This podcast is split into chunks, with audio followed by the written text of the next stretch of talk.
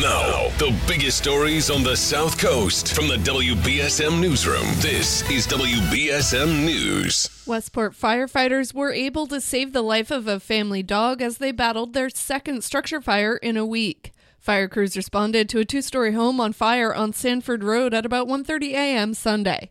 According to Deputy Chief Dan Baldwin, firefighters arrived to find heavy smoke and fire coming from the rear of the home on both the first and second floors. Alerted by smoke detectors to the fire, all residents evacuated the home except for the family's golden retriever. Firefighters eventually found the dog on the second floor, semi conscious, and carried him out to the backyard where he was administered oxygen from a special mask designed for animals. Baldwin said within minutes the dog was able to stand and appeared to recover quickly, but his owners took him to the vet as a precaution. Baldwin added, quote, We expect he will make a full recovery. No injuries were reported, but the home suffered significant smoke, water, and fire damage. Investigators believe that a heat lamp being used to prevent pipes from freezing may have contributed to the cause. The superintendent of New Bedford Schools says the district is ready to help foreign students from Afghanistan and possibly Ukraine get the help they need to succeed.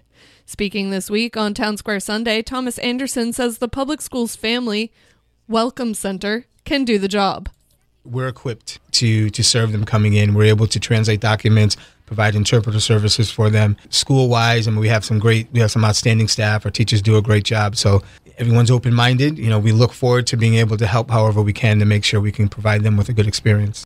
The district has recently welcomed several new families from Afghanistan, and Mayor Jon Mitchell has already made it known refugees from Ukraine would be welcomed here as well. Shops on Nantucket that rely on UPS to bring their goods to the island are bracing for trouble after the shipping company failed to make ferry reservations for its trucks. The company missed the priority window to make reservations this year, and by the time it came to light, ferries were close to full capacity for large trucks. A spokesperson for UPS said it's working to find other transportation to ensure packages are delivered on time. But some stores fear the error could end up slowing their business during the busiest season of the year. The suspect in the only homicide in Hampshire County last year faces arraignment in Superior Court on Monday. Stephen Malloy is charged with murder and unlawful possession of a firearm in the shooting death of Joseph Filio in Northampton in December. Malloy was indicted earlier this month. Prosecutors say police responding to an apartment in the city at about 11 p.m. on December 1st found Filio suffering from a gunshot wound to the head. He died at the hospital. The suspect was located nearby a short time later. Prosecutors have not discussed the relationship between the men or disclosed a motive. A Fitchburg man has gone to Ukraine to help his daughter and grandson escape. William Hubbard recently flew to Poland and crossed the border to Ukraine to reunite with his daughter, Ashlyn, and her eight month old son, Seraphim. Ashlyn moved to Ukraine in 2018 at age 16 to study ballet. She tried to leave before Russia began its invasion, but her son does not have a birth certificate or passport because he was born in a home during the coronavirus pandemic. After reuniting at Ashlyn's home near Kiev, the three fled west.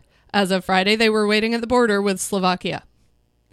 In sports, Tom Brady announced yesterday that he's unretiring just two months after announcing the end of his NFL career. Brady will be returning to the Tampa Bay Buccaneers for his 23rd NFL season. In a post on social media, Brady said that he's realized his place is still on the field and that he has unfinished business. Meanwhile, the Celtics had their five-game winning streak snapped after falling to the Dallas Mavericks 95 to 92 in Boston, and the Bruins visit Chicago tomorrow night.